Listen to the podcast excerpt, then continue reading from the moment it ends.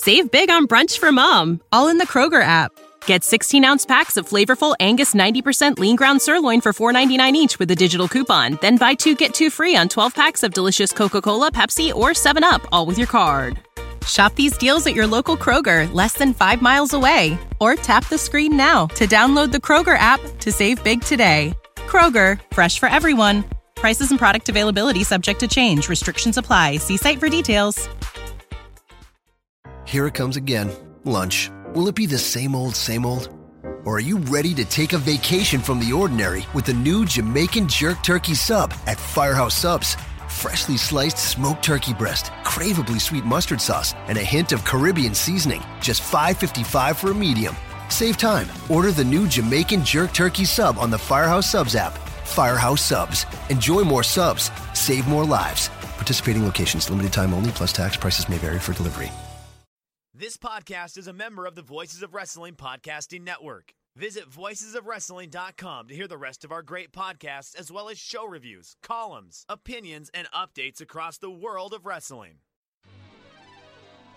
Hello, everybody, and welcome to another edition of WrestleNomics Radio. I'm your co-host, Chris Harrington, joined by my North by Northeast, Mr. Brandon Thurston Howard. How are you today, Brandon? Why, why do you always laugh when I refer to you that way? Well, you're saying it in the wrong order. We went through this Dang last it. time. I know it's so it's so tempting because I want to spell the word the, so T H, Yeah. but it's H T, and I can't think of any word that ends H T. Uh, Br- Brandon Howard is what anybody who's listening to this knows me as. So Yeah. I'm So, fine. Brandon- I'm fine, and uh, I'm. Uh, is this like the weekly uh, "Where's Brandon Wrestling this weekend" update? I'm wrestling uh, on. We're, we're recording this on Thursday, and I'm wrestling on Friday in Brockport, New York, for IWF. I'll be wrestling your former tag team partner, Mark House, formerly known as Mark Krieger. Nice. And uh, were you successful in the last two weeks here in any of your wrestling matches? Yes, I beat Vince Valor, which we talked about last time, and and I beat Asylum at ESW in North Tonawanda, New York, right near my home. What are we using to lubricate the pipes today? What is our, our drink of choice? You can tell I'm drinking something, It's just coffee, um, to keep myself alert. it's it's seven thirty at night and you're you're drinking coffee. Yeah, but I'm gonna have to I'm gonna have to talk for like the next. We're probably gonna talk for two and a half, three hours here. Oh my goodness, yes, we did do some regressions for those of you out there who wonder what does what does Mookie do all day. And uh, I, I ran some regressions on the length of the show, the number of episodes we've had, and I've come up with an estimate of how many listeners we're going to have based on those statistics. And uh, our, our initial stats found that we lose people per episode, but we gain them if we just go longer. Right. So as long as we're willing to, you know, just kind of WWE this thing by So taking each, the money each up front. episode from here on out will be longer and longer and longer. Is that right? Well, my idea would be we record the same amount of content, we just slow it down indiscernibly. Well, I, I'm the editor now, so I, can- I can get on that. Yeah. Yeah, yeah. So that will work well. And uh, of course, that new theme music, I'm loving it. Uh, I'm very glad you chose that. Yeah. And uh, we we are talking WrestleNomics Radio here, the only podcast that talks about the business of professional wrestling. Something that we've been told by many people uh, they do not believe can actually fill a couple hours, and something that some people have said I wish there was more of, but with just Brandon talking about wrestling and wrestling philosophy. This week's big Uh, learn. So, do you really have a degree in philosophy? I do from the University of Buffalo. I do. That's what I went to school for.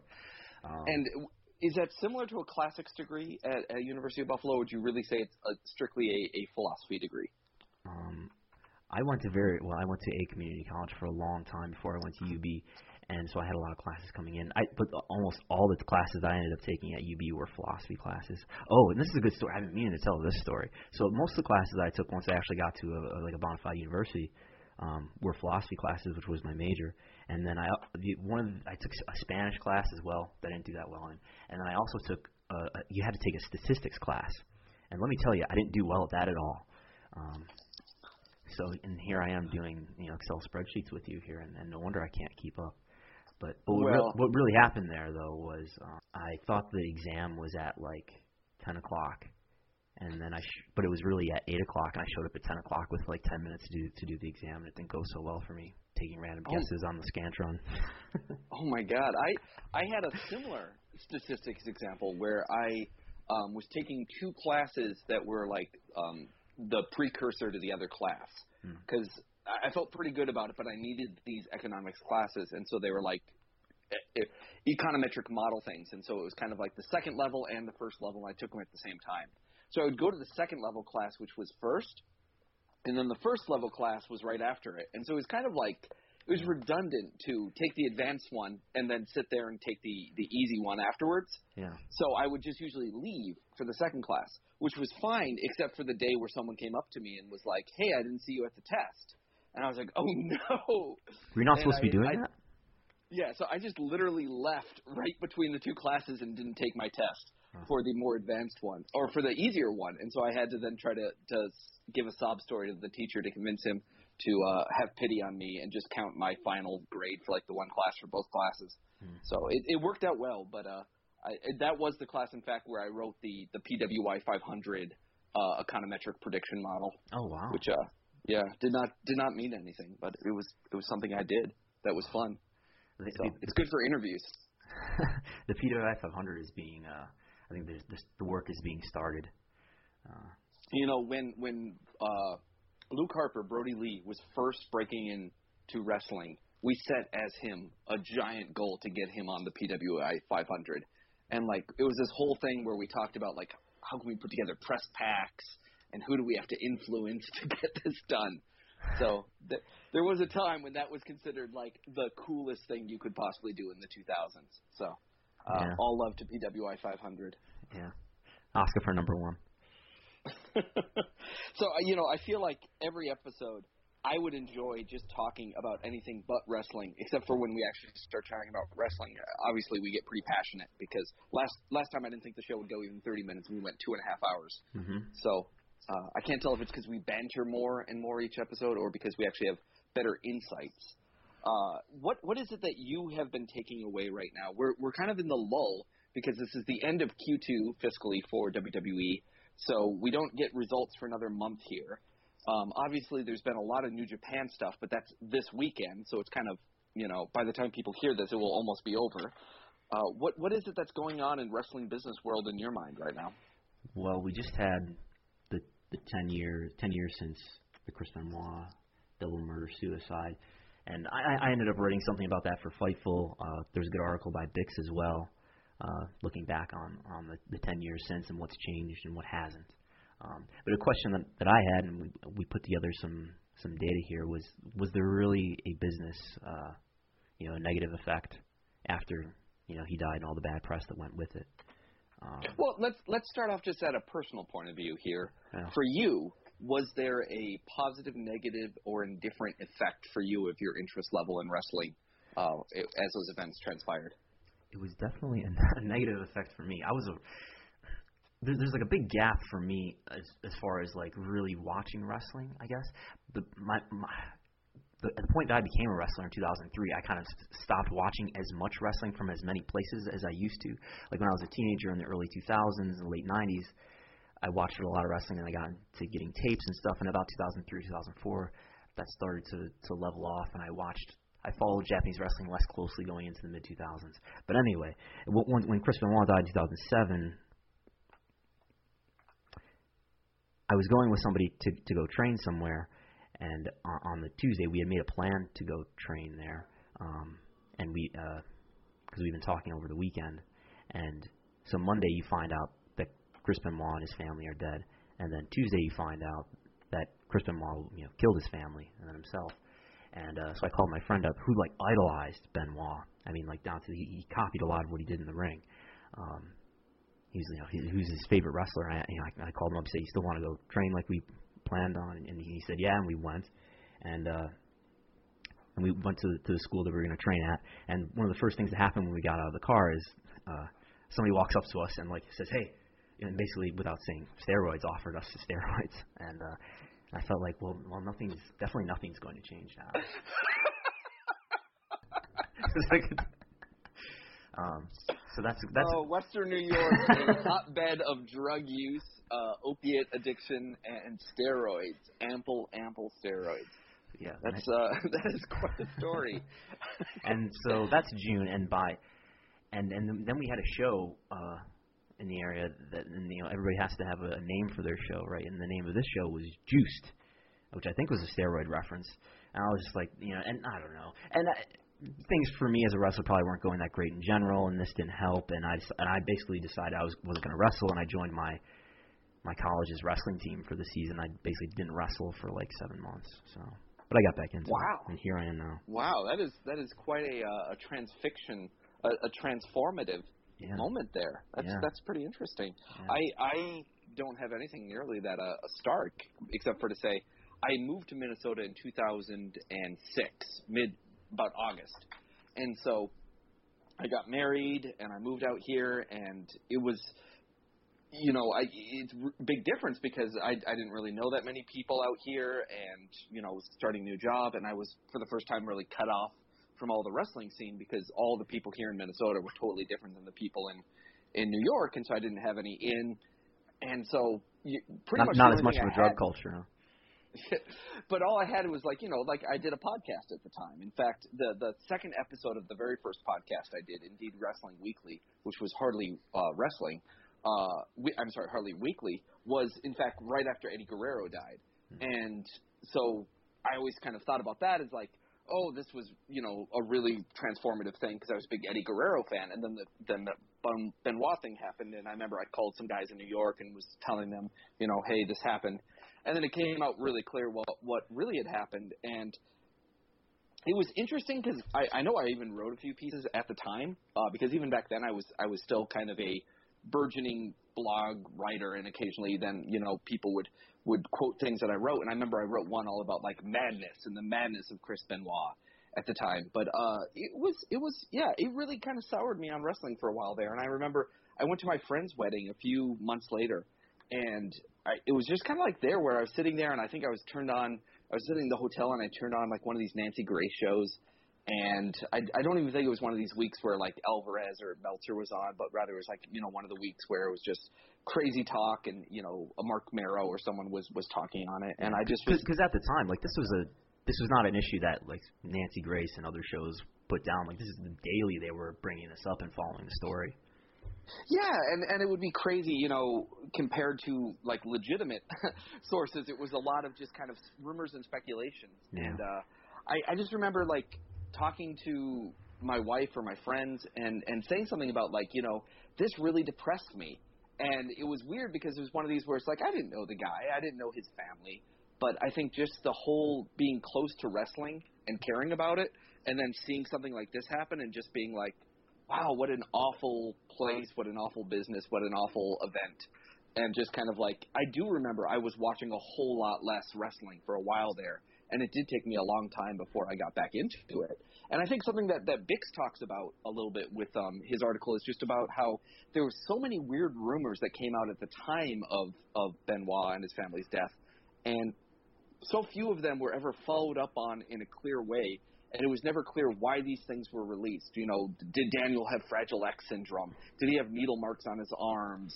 Right. Did they find the note? Did they not find the note? Were their Bibles in a uh, a certain way, or were they just happen to be there? Right. Look, Uh, when, when I was happen- doing the research for for the article that I wrote, I guess the Fragile X rumor starts as something that Jerry McDevitt heard a caller say um, on a, on a radio show, and like it, it, it, I think maybe somebody looked into it, and the caller d- didn't actually know the, the family, but but McDevitt like repeated this on on some other news outlet, and and so people went with it. I and so I, I don't even remember if that was true or was the DA who said it at one point or who it was. But yeah, it was I- just. I think the. DA And says that there's track marks on Daniel's arms, Yeah. and there wasn't. So, so. But it, it, sh- it, it at a certain point it just kind of goes away because they say, well, we know who did it, we know how they died, and we know who that it's over, and so they just kind of stop investigating this stuff. But then you know, at one point WWE gets goes as far as they're starting to release, you know, the timeline of which text messages were received by who, and it was just a really weird time because of course. Uh, this was coming right in between when the, the, the, the wellness policy had started already. Right. And so there was all the questions, and that was something I had followed very, very closely was all the wellness policy implementations, and uh, the later the Sports Legacy, not the Sports Legacy Institute, but the um, the other the the HGH Center in Florida that got yeah. busted, and Yeah. all those other ones, the anti-aging stuff. And so I was following a lot of that stuff, and, and in some ways that's what made me more interested in the business of wrestling more than the stories of wrestling, where I realized, oh my god, a good story about the business of wrestling transcends the story of wrestling nine times out of ten. And uh, uh, the problem is, it is tough to sometimes come up smelling like roses when you when you spend a lot of time looking at all this, and then you know, of course, it ended up. The one piece I think a lot of people forget is that um, Benoit's doctor ends up going to jail over all of this because uh, all the prescriptions he Dr. was writing. Yeah, and so it's it's just fascinating in in that way. But at the time, I think it had a real negative effect personally on me on my interest in wrestling. And so the the reason we started this conversation was your question of did Benoit's double murder suicide affect WWE business? And can you talk a little bit about what you were using as your time frames to to kind of calculate this, and what were some of your initial conclusions? Right. So I, what I put in the top of the spreadsheet that we used to start looking at this is it's got sort of a hypothesis in that the deaths occurred and the news about the deaths uh, was reported at the pretty close to the end of June. I think the 25th or the 26th is the day that we start to find out what happened. Um, so the way that W's fiscal year breaks down is that's that's right at the end of Q2. So you would think if if there were going to be negative effects, we would see those pretty plainly in Q3 because Q3 starts right after all that news starts to come out. Um, so I, I took a look at 2000, the 2007 Q3, that's the again that's the year that the you know that the incidents happened, and then I compared this to the 2006 Q3 and the 2008 Q3, that is the, the quarter year before and after, and just looked at all the revenue streams for WWE, which they report publicly and reported publicly at the time, and none of them, at least when you just look at the revenue streams, and we, we looked further, but when you just look at the revenue streams, uh, except for home video, which really took a dip uh, in, in Q3 2007, none of the others look like they suffered that badly, and in fact, a lot of them increased.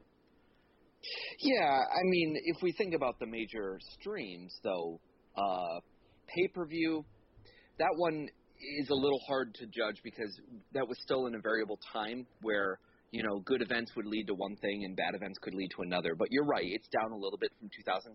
It's still higher than 2008. Uh, TV rights obviously should have very little impact because that was more at the point where we're getting to the guaranteed money deals um, or at least the deals where the money is is very little of it is is related to the the ratings, and so TV advertising um, was almost on its way out. It was mostly international by that point. Licensing, I would affect I would expect to have zero effect, especially one quarter later, because those kind of deals get put in place far in advance. Home video, like you mentioned, is way down. It was almost half of what it was uh, the year before. I think this was one of the times when they were switching home home video vendors um, maybe switching to the company that later became Vivendi. Okay. Um, so I, I don't know if that one is anything to do with actual home video releases because they had a monster Q4 that year. So I don't think it's related to that. Magazines publishing was up. So uh, at the time they were investing, WWE.com revenue was actually up.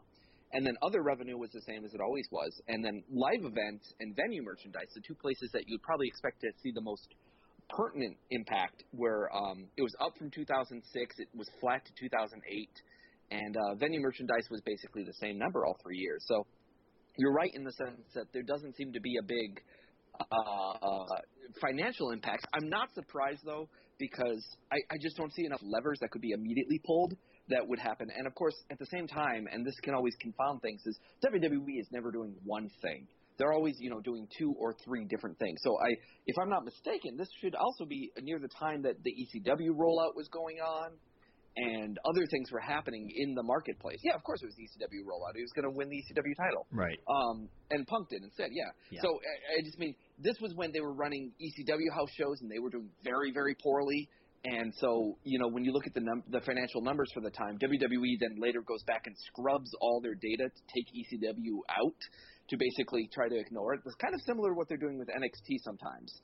Uh, and so there are a lot of little things going on. So when I say live events were up or down, it's hard to say because they were running a different strategy that year than some other years in, in addition. But there's nothing that is blaring on a financial standpoint. Yeah. Now, what I challenged you with is I said, well, let's look at TV ratings, let's look at pay per view buys, let's look at WWE.com traffic, let's look at online traffic, and I do think that you do see some interesting trends with that.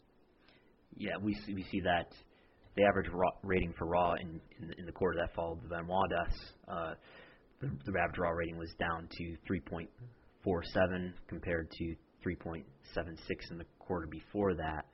Um, you got to ask, well, is is Q3 usually a quarter that's down from prior quarters, and it is a little. Usually, it, it is a little bit down from Q2 because Q2 is going to be the quarter that's got the January, February, March, and all the, the Royal Rumble and WrestleMania build up.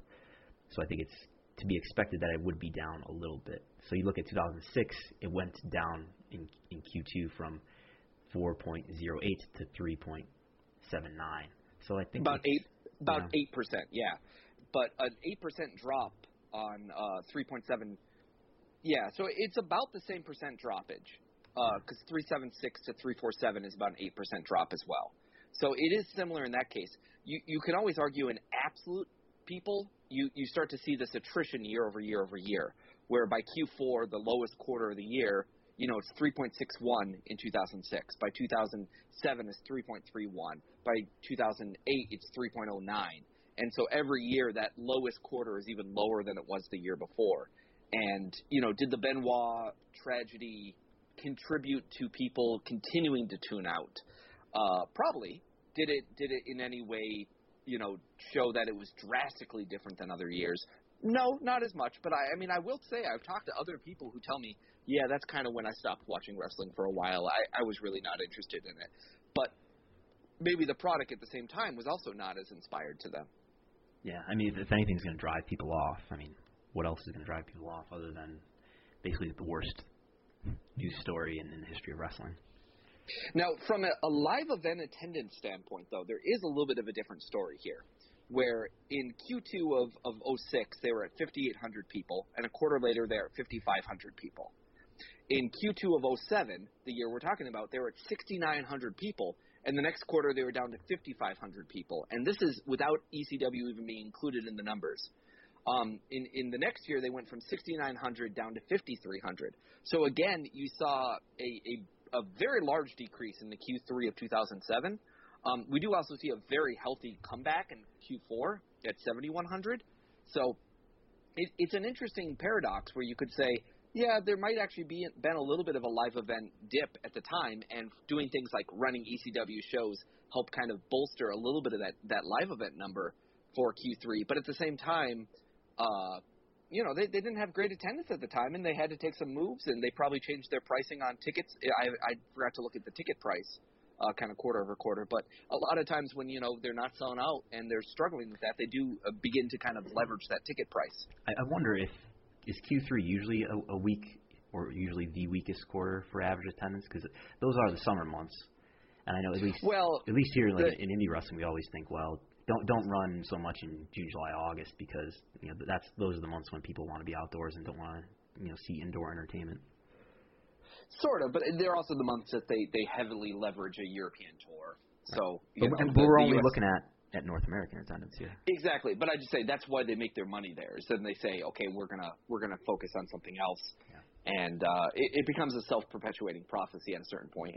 I run a business where I have to book 52 weeks a year, Hmm. so I I have a weekly show. I got to fill that room every day, every week, and it's tough. And the summer months are the months that are the worst for us. Yeah. And everybody says the same thing, but I always use the wrestling analogy of people don't come because they don't want to come. it, it, it you know, it, it Paul, I, I Paul don't. Bosch. Yeah, just because it's the, the thing where people tell me it's raining, that's why they're not here. It's snowing, that's why it's not here. You know, sometimes one of our best weekends, Thanksgiving weekend. You know why? People want to get away from their families, Right. and so it's it's it's like. Or, or I find like around holidays too, you've got family in town just as much as the, the potential customers themselves are out of town. Maybe they've got somebody in town, and now they bring. and they want something to do. Yeah, Yeah. exactly. I get that as well. But I mean, every week of the year has some excuse that you can use as a positive or a negative. That's right. And a lot of times it just comes down to planning, planning, planning. And so, you know, that's that's the good news, the bad news about it. Uh, but yes, Q3 is not a great month for them. I think that it's a lull season, and and you are right that it's tough to uh, uh, kind of drive attention. When we look at WWE.com activity in millions of views and visitors, what was interesting to me is that you see a decrease on 2003 or 2007 Q3 for both WWE.com for page views, for video streams, everything. It was the the the uh, the transact. There was the point when everything changed for WWE.com. So it was a bad digital time for them, and it happened to coincide exactly with when the uh, events happened. So I I wonder about that in terms of was there a decrease in interest to to watch WWE.com and to go to the website and the video service because after peaking in Q2 of 2007, which I think was was that the year of Trump and uh, the hair versus hair match? That would be, yeah, that's right. Yeah. So after you know basically their biggest pay per view they ever did, uh, it's not surprising it went down. But then the fact it just continues to go down for the next six quarters after six quarters of growth it is an interesting inflection point in considering how much weight people put in today in Google Trends and search results and everything else. To me, if you know you're asking me this, what's the measure of interest, and uh, you're saying Google Trends are a good measure of interest, well, WWE.com page views seems like a decent measure of interest in 2007, and it took a deep, steep decline in 2007. Yeah, and, and if anything else, you would expect because as time is going on here, well, people haven't got smartphones quite yet not not many people do. And but but still, people are getting more and more familiar with the internet and probably using it more and more. So you would think, if anything, this uh, there should be a bias that helps helps these numbers increase, and instead they're slightly and gradually declining. Yeah. So uh, you know, your question was, did it affect the business? Obviously, it affected the business as a whole. It affected WWE as a culture. I don't think it financially impacted WWE in a serious way, except for to say that it gave them a very bad reputation, which no doubt did not help their burgeoning uh, uh, ability to improve their TV rights deal by a lot at the time, mm-hmm. because it was a lot of bad press. Uh, and I think it changed a lot of their, you know, there was all these kind of like little mini relationships that they were trying to foster at the time, you know, with with these business channels and business things, and I think it it, it really put them in a tough position when uh, they had to kind of go on the offense with it all, and uh, it it certainly raised a lot of uh, a lot of eyebrows, that's for sure. Yeah, I, I I hear people sometimes say, you know, well, it was the, the one thing that almost killed the business, and while it, while it didn't come anywhere near killing WWE's business or the pro wrestling industry as a whole, it still was, you know, a terrible scandal that probably hurt wrestling's ability to get valuable sponsors and things like that. It did almost kill the business in the sense that it opened up the trials, the the discussions, uh, and from Congress, and the fact that they started getting investigated by the government again uh, for steroid abuse and for other you know wellness policy violations. And had that actually gone to fruition and become a big deal, that could have been very, very bad for WWE and for wrestling. What, what could that have unraveled into? Well, you know, that's a little bit like saying what could one of these lawsuits, if they lose, turn into? Well, the government is a much bigger stick than the uh, than than a lawsuit and a judge in, in Connecticut in certain ways. Mm-hmm. And so I think just the the scrutiny it could have had, and the uh, you know the the questions about you know actual testing going on, you know, almost like a USADA type uh, environment. Uh, the questions about that, the fines. Those those aren't well. I don't know. Maybe you're going to mention something else, but like putting uh, big regulations on on WWE to make them do more like USADA like testing isn't going to kill their business. But Pro- probably not. But I mean, at the time, you know, it was pretty clear, especially because we we still were had some steroid scandals to come about how many guys were bulked up and you know, we we have the CTE thing now to say, you know, that's being used in the CTE legisla- uh, uh, litigation right now is the testimony from that House thing. You know, it was putting people in a lot of tough situations because it opened up a lot of the old wounds where people were saying, well, what exactly happened with this Ring Boy scandal? What exactly happened with this Dr. Zahorian? What exactly happens with this TNA testing policy? And so forth. And so, uh, I, I think it was just one of these cases where they did not want to be uh, at the whims of regulators. And I'm not enough of a government expert to say what they would have passed. I think you know the worst of all would be if they ended up with some kind of um, you know Ali Act type legislation that went in, or some kind of review of independent contractor status. What, what does the Ali Act do for those of us who don't know? Uh, it's it's the boxing legislation that a lot of the uh, MMA community is kind of nervous that will be implemented under their kind of overhead over overarching it's hard to even get into all the way. There's a great show with John McCarthy and some people talking about it, like a legislator, and he gives his view of why it's a good thing, and then you'll hear a lot of other MMA pundits say it's a terrible thing, and it has a lot to do with this kind of the idea of, of legislating boxing and giving the rights back to certain people, but at the same time, it's it's a it's highly questionable whether any of it can be done fairly.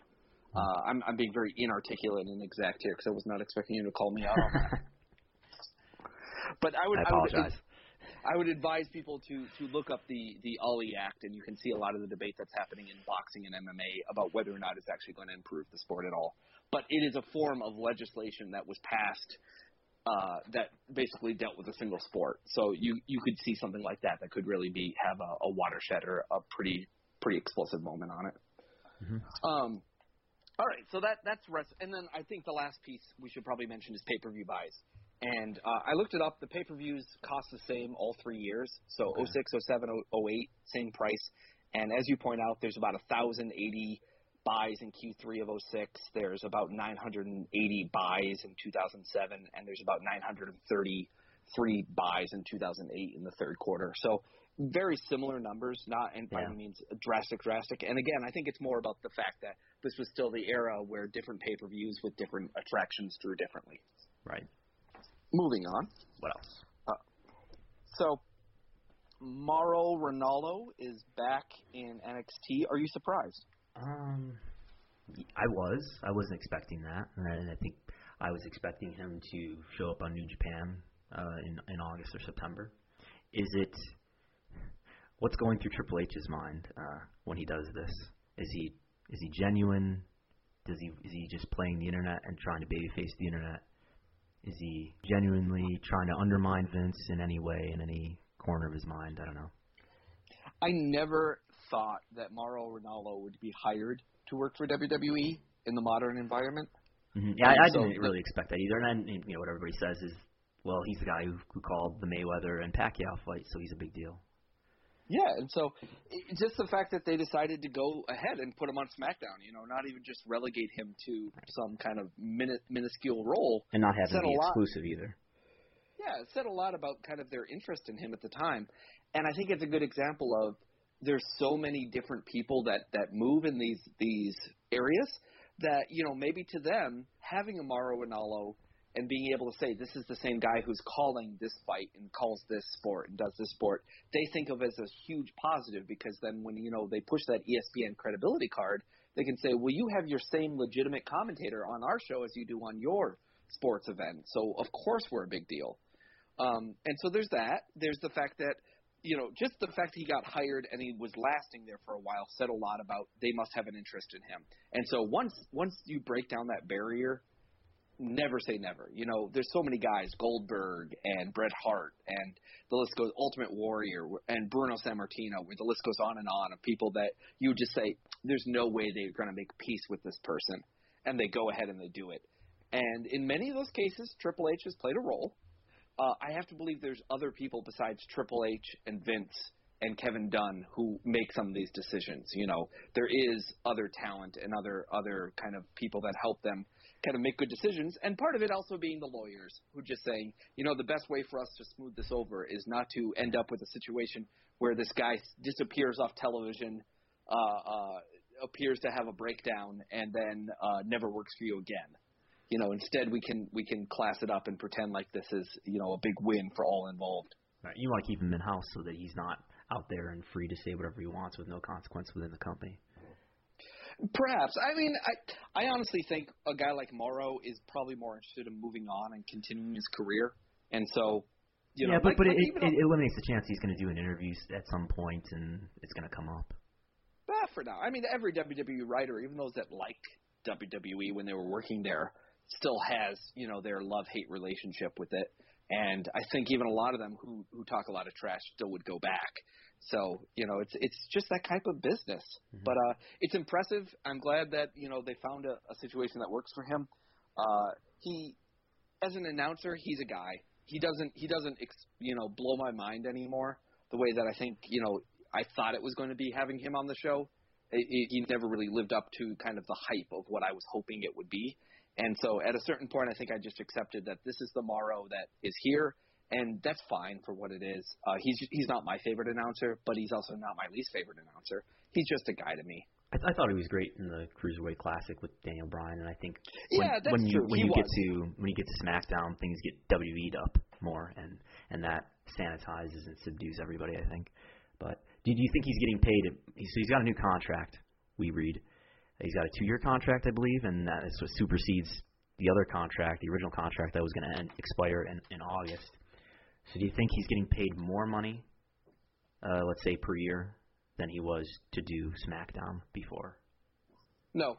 Yeah. Uh, but I think they're they're giving him more free weekends, Right. so it's it's probably Right. a, a win-win. you Yeah, know. I, I've heard a lot of people speculate that oh he's probably getting paid more because it's sort of like shut up money. Um, but I, I would think just because there's fewer dates and it's the lower profile brand, and this contract was going to expire in August anyway, so it's just another booking for him. You know, I, I kind of look at it. Maybe I shouldn't say this, but I kind of look at it a little bit like Darren Young. So when Darren Young came out and said he was a openly gay wrestler, a lot of people said, you know what, WWE is not going to fire this guy for some period of time. And I'm not saying that has anything to do with why he said that, because I, I, I imagine it was very much on his own terms and his own reasons he came to that came to that announcement. But at the same time, I think WWE knows enough to say we cannot fire the only openly gay wrestler we have on our roster a month from now when we're doing budget cuts. That's going to look really, really bad and it's going to put a big spotlight on us. And in some ways, I kind of feel like that's the same with Mauro, which is even if Mauro pisses everybody off, they'll just quietly put him on the books and say, you know what, we don't need you to come in this week for the next two years. I don't think this is going to be one of these where they're going to uh, release him in a round of budget cuts. Uh, you know, I think they've budgeted for him. And in terms of settlement money, I don't think that this includes settlement money. I think the settlement money was already done. And so, in some ways, this is a true, honest to God contract for two years at probably a, a decent market rate.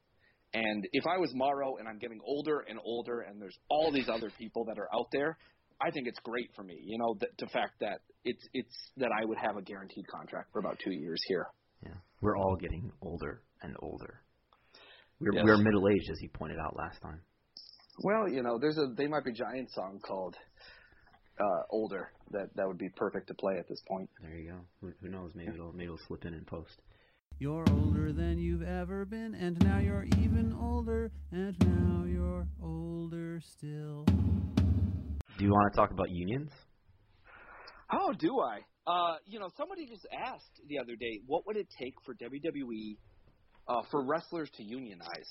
And it, it is interesting in the question of like, you know, this has been talked about for years and years, and of course, there's tons of uh, you know, old old books going all the way back to you know Chokehold and other things where they talk about Jim Wilson. Ta- I think is is the author of that one, talking about his views on on uh, uh, unions and whatnot. And I'm I'm just trying to kind of pull up my thoughts here that I wrote on the board at one point about what it would take for unions. And basically, I think a lot of it would be there has to be a significant change in the status of being a independent contractor that would be a problem for WWE. Because right now, basically, uh, there is not a court that has said independent contractor status, the way WWE enforces it, is illegal. There have been people that have tried to challenge it. When Mike Sanders and uh, Raven and Chris Kanyon challenged it, they basically were said the statute of limitations has gone out on your contract. You cannot challenge it. And there's been elements of it in both the CTE lawsuit and in the royalties lawsuit, but there hasn't been a really great case where someone said, "Here's my current contract. I am putting it up here. I think it is illegal because this, this, and this." And examples they've given in the past is they said, like uh, the dress code on airplanes. If your employer can tell you how you dress in your free time, are they really? Are you really an independent contractor, or are they your employer? Are they someone who has some other right on your ability on your free time? And so they were they were submitting examples of the policy that WWE had told people, you know, you have to dress this way if you're going to be in an airport or on an airplane. So first, you would need someone to successfully challenge the independent contractor status, and that would be very hard to do in Connecticut, where the, where it has been challenged or where it's been discussed before, because it's a very pro employer state. But maybe there would be a state where they would be able to do that, or is, is maybe that strategic be, on WWE's part? Is that why their headquarters are, are in Connecticut and not New York or something? Their headquarters are in Connecticut. Technically, I think they're a Delaware corporation. Um, But is that just a name? Does that refer to the actual state of Delaware? Uh, it does. Yeah, yeah. I mean, Okay. it does. It, it, they're incorporated on the laws of Delaware, but they, Okay. they because their headquarters are in Connecticut, they they get all the trials moved there. Uh, I think over the years here, they've definitely found it to be advantageous. And when you saw them fighting, you know, the the California lawsuits uh, for the beginning of these CT lawsuits, or the Oregon lawsuit where Billy Jane Billy Jack Haynes was doing, uh, uh, they definitely in Texas they moved it from uh, Kentucky for Viscera. You know, they, uh, every court they moved it from New Jersey for Big Vito. They they moved it from New York. They moved all these cases to Connecticut every time because they think that it's a much more favorable law system. Now, do I think 30 years ago they felt that way? I don't know. But they've definitely figured that out over the last 20 years here of all their lawsuits. And of course, there have been lawsuits in other courts. You know, the the uh, drug lawsuit I believe was was tried in New York specifically. So it's not like the Geraldo lawsuit uh, was in New York. There's lots of lawsuits that were held in other places. So it's not like they've only done Connecticut before, but they have uh, argued jur- jurisdiction quite strenuously since then. Geraldo first or, element- or Belzer? Oh, it was Geraldo actually. Geraldo- Uh, sued they, they also did. No, they sued W. They they sued Geraldo over uh, uh, claims. You know, I think it was from one of the Ring Voice scandal Okay. shows that he did. Uh, say, basically, they they sued the New York Post. They su- sued Irv Muchnick. They sued lots of people around that time who who were speaking up and doing things. But yes, there was also the Belzer Post, uh, the Belzer lawsuit. Uh, Would So the, could unique- could I know we hear the story about I guess what Jesse Ventura was trying to unionize people in the 80s, and and Hogan went to went to Vince about it supposedly as the story goes. I mean, I, I- don't think so, but can, can anything like that happen today or? Well, I think the first one is you need a path to what you do after you quote unquote unionize. So, what exactly are you arguing? Because first of all, you sign these contracts, and once you sign the contract, you're kind of bound to this the stipulations of the contract. It has what you get paid, what you get paid on, when you get paid, when they can release you, what you can do if you're released, what you can't do, what are the clauses, you know, when can we test you, all these things. And so you have to, in some ways, kind of challenge that if you're going to unionize, because in essence, what you're trying to do is argue, I need a different set of conditions, a different contract. Um, so I, I think you would have to have a successful uh, challenge to the independent contractor thing. Second one is you have to figure out what are you going to do to create this union. And as many people have pointed out, probably the closest thing is SAG, the Screen Actors Guild, where you would say these are people who perform. They perform in the entertainment field. They perform, and their their likeness is shown on television. They receive compensation for acting in those likenesses, and then at the same time, they receive additional money because, as it is shown again and again, they get some kind of residuals. And uh, we talked about residuals a couple shows ago. But stuntmen are in this union, and there's movie actors, there's television actors, there's you know even writers and things of that nature. That it's a very large guild uh, uh, there, and that would probably be the closest to saying here's an established organization that people understand how to interact with. That has an idea of what to do when your likeness is being shown on television and someone is profiting off of it. I think that is far more likely than say an NFL union or a you know hockey union or a baseball union where you could argue athletes that are coming out it's a very different set of circumstances because it is a pure sport environment even though it does have kind of these private owners of the teams. And so I see it very much more going in the direction of the Screen Actors Guild union than say a sports union. Um, it, it would just be a big question about you know how would they negotiate that? Who would lead that? And yes you're right. I do think you would need a top guy to lead it because of course there would be the alternative to say, what if we could get a retired wrestlers union and do this and that, and that would be all fine and dandy. But a, I just don't know what they would be able to accomplish because for the most part, WWE owns their IP, WWE owns their right to show their IP, and the contracts people signed have pretty much given away those rights or have left them in a situation like the WWE Network where they're arguing you're not buying something when you go to the WWE Network. You're buying a license to watch things. You're not buying a copy of the pay per view the way there was in the old days. And that's why it is not a direct sale. It is rather just a license for you to view content. And so you're talking about the And- retired wrestlers, right? Well, anyone, but especially retired wrestlers because they have the older contracts that would actually have language in it that would possibly be um, silent on what exactly you do on an internet streamed video platform. And like, do you think it'd be a, a a good thing or a bad thing? I think I remember when Bret Hart was getting out of WCW or something, and maybe WCW shut down, and him doing interviews and talking about the you know someone brought up the possibility of, of a union, and he said that he thought that a, a union probably in, in the end wouldn't be good for wrestling because the, the people who would lead the union would be people like Kevin Nash who would just use their power to you know to do themselves favors and to not really help out the workers at large. I mean, we have seen other places institute a union. There's a wrestler union in Mexico. It, it doesn't. It's not you know impossible.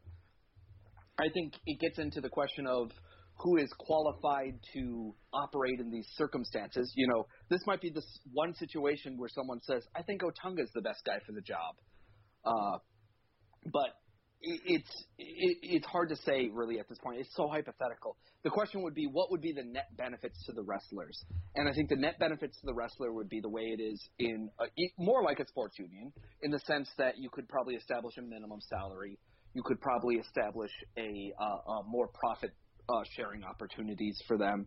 And then at the same time, they'd be asked to somehow put some skin in the game themselves. And what exactly that would look like is hard to. Um, that's hard to, to comprehend. You know, would that be? It, it's more guarantees about what they're willing to give up at certain times in terms of the schedule. Is it more guarantees about um, the relationship they have with the promoters and the willingness to you know stay more committed? Essentially, you know, not go off to a, a different NFL or go off to MMA or something else. I, I don't know. I, I do think of it as a very far off thing. Uh, before yeah. I moved to Minnesota, I never gave two thoughts about unions. And part of that is because New York is a very ununionized state these days compared to how it was 30, 40, 50 years ago. With the exception of some grocery store unions, there's not a lot of strong unions in New York. When you come to the Midwest, you actually run into a lot more unions. And so, like my father-in-law is a is a union electrician, and I've learned a lot about what it is to be a union electrician or a union plumber or a union this or union that. And it's, it's interesting because it gives you a different perspective on what they feel are the benefits. A lot of it goes back to schooling. If you really put it in perspective, where there's a lot of belief in, you know, we, we school these people, we put them into an apprentice mode and whatnot. And so there's that element of that which would be really interesting in wrestling. But at the same time, it's such an independent contractor thing. And when we think about what has television done in the past, you know, there's a reason reality stars, I don't believe, are in unions because they figured out this is cheap programming. Game shows, this is cheap programming. And so, in some ways, what you see sometimes is businesses switching their practices in such a way that they try to basically avoid getting involved when they feel that there's a large entanglement that is going to weigh them down if they want to maneuver in some way. So, yeah. I think I think one of the things you you see with WWE is, and, and I think it, it comes from Vince McMahon is the the guys who really get rewarded and who are really appreciated in that company are guys who have demonstrated incredible loyalty to WWE.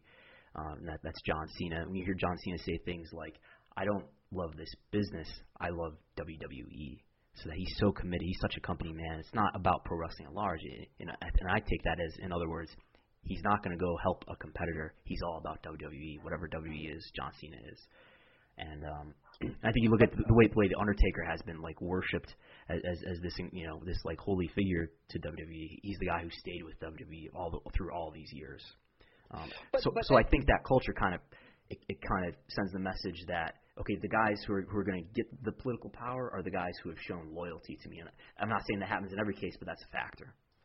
Yeah, and and in some ways, I think it's the bigger part of the union argument has less to do with your career during your active period as much as it does about what would we do for a pension, what would we do for medical benefits, what would we do for scheduling people for time off and for injuries, and what would we do for a post uh, wrestling career. Yeah. And those are the big question marks that are kind of left open today, which is you can you can talk all you want, but what essentially I think a real union would have value is to say, here's what we can do for you after your life is over in in the ring. Yeah. And uh, also, here's what we would do to support you during your beginning period of your career. But the reality is, it's tough when the richest guys are the ones that are the, the most powerful. Right. Because it's like they they have the least incentive to do anything about it. Yeah, and, and, and for the most part, I mean, it's been discussed before about are wrestlers more Republican or Democrat? You meet a lot more kind of libertarian thinkers in the sense of saying, I'm an independent contractor, and some really love it because it's that idea of saying, I get to control my bills, my pay, my this and that, and I myself, I am the I'm my own boss. And you, I, I have, at least in my period, I've seen more people that lean to the right than to the left in the independent wrestler or the wrestler scene. Yeah. But and and I think uh, WWE creates a, a culture there for their workers, and it, it, it comes through on the, the TV too, and it probably reflects the politics of the of the guy who's writing the show. Is that everyone should grab the brass ring, and you get the impression that everyone has the same opportunity. And when I watched Money in the Bank the other Sunday, I sat down and I, I took a tally of you know the common words that we hear over and over and over again in the, in the language of WWE. And one of the words that you hear over and over and over again is opportunity. They don't talk about title shots. They talk about championship opportunities. And it, it, it comes through to me like if, if Ayn Rand was to book a wrestling promotion, it would look like modern WWE. And and yeah, I think a lot of them, it, it comes from that idea of you're you're carny workers. You know, the idea of you making a career of this is in itself a goof. Uh, right. but And then Vince McMahon came from a trailer park in North Carolina, so why why can't you become a billionaire too? Yeah, and and I, I do think I, I don't think it would happen in Vince McMahon's lifetime. Is what I've also said. Is that I could see a era where you basically say we're going to deal with all these problems we have, these CTE lawsuits. We're going to deal with pension problems. We're going to deal with bad press and injuries and this and that. But I just don't see that kind of seismic change coming during Vince McMahon's lifetime. And again, with the, the changes coming in cord cutting, is the way television and entertainment is scripted and distributed. You know, is a is a Screen Actors Guild union going to have the same power it has, or is it going to fade over time here? Because you know everyone's kind of on their own. It's like when you and I write articles, we are independent contractors who write articles, and we are incented not by the performance of that article as much as we are just by the payment we get up front for those. And I think we're seeing that more and more. This ties into something else I wanted to talk about today, which is just the, the long article that was over at Awful Announcing talking about uh, Fox Sports and their digital. Uh, did you get a chance to read that article? I did. I did my homework this week. Yeah, and so it, I thought it was fascinating because it was basically talking about how they they went in and they gutted this digital d- division, but before that, they went as far as to say, what we want you to do is figure out ways to tie everything back to us as a brand and uh, divorce it from you as a writer. And so it's not about what do you think 10 great quarterbacks would be. It's about saying Terry Bradshaw mentioned they need a new quarterback. Terry Bradshaw's pick for 10 new quarterbacks. Right. They, they basically Or- want it to be all personality driven and to take all their website written content and to not make it about to, to not have it just be out there without it being tied to one of their TV personalities like Terry Bradshaw or Colin Cowherd or Skip Bayless. Yeah, I thought it was fascinating. And they even talked about eventually they basically said we're going to get rid of it all and we're going to go all digital and it's going to be all video. And that's the future for us. And of course, it always is tough to make a profit because you are fighting for eyeballs. And they were even saying they had to the digital division had to pay for some of the MySpace uh, facility. Like that's how ridiculous digital divisions get over time because everything gets lumped under them uh, as basically the catch-all, and then eventually, of course, it doesn't look profitable because you're putting anything and everything that's kind of new media there. But Yeah, and I if you go fasc- to foxsports.com right now, there's it, just by looking at the front page of it, it doesn't look like there's any articles here. It's just a bunch of play buttons and uh, thumbnails of, of various videos. and and when they say where did all our traffic come from, they said, well, we actually had an agreement with MSN, and MSN we were their preferred partner, and so of course we got all this thing. And we saw the same thing happen with Bleacher Report. I used to work for Bleacher Report and and write with them, and I didn't leave them because uh, I left them because I, I just wasn't interested in working in that environment anymore. But when they got the CNN boost, when Turner basically said, we're not going to, I think at the time they might have been linking to ESPN or something, but then they finally said, we're going to just do it in house. We're going to do it ourselves. We own this brand. And they just suddenly made Bleacher Report big. And suddenly you could go to CNN and as a wrestling or an MMA article could be linked on the front page of CNN. But it's not like that author was getting paid uh, a ridiculous amount of money because they were on that front page. They were getting probably paid their normal rate of money, which was whatever they had negotiated for their per article amount. And you and I have talked about it before. sometimes being a writer means you make a profit when the site doesn't. But at the same time, if the site blows up, you don't make any more money. And there's very few that are actually, you know, kind of per capita. And and same thing with wrestling. It's it's very much that same kind of business where you're saying, I'm going to get paid a certain amount, and you can make as much as you want on TV rights, and I get paid pretty much the same amount. Yeah, it's, it's like the, the publisher is taking a bet on you that you're going to help them either attract traffic or or build a brand or whatever it is.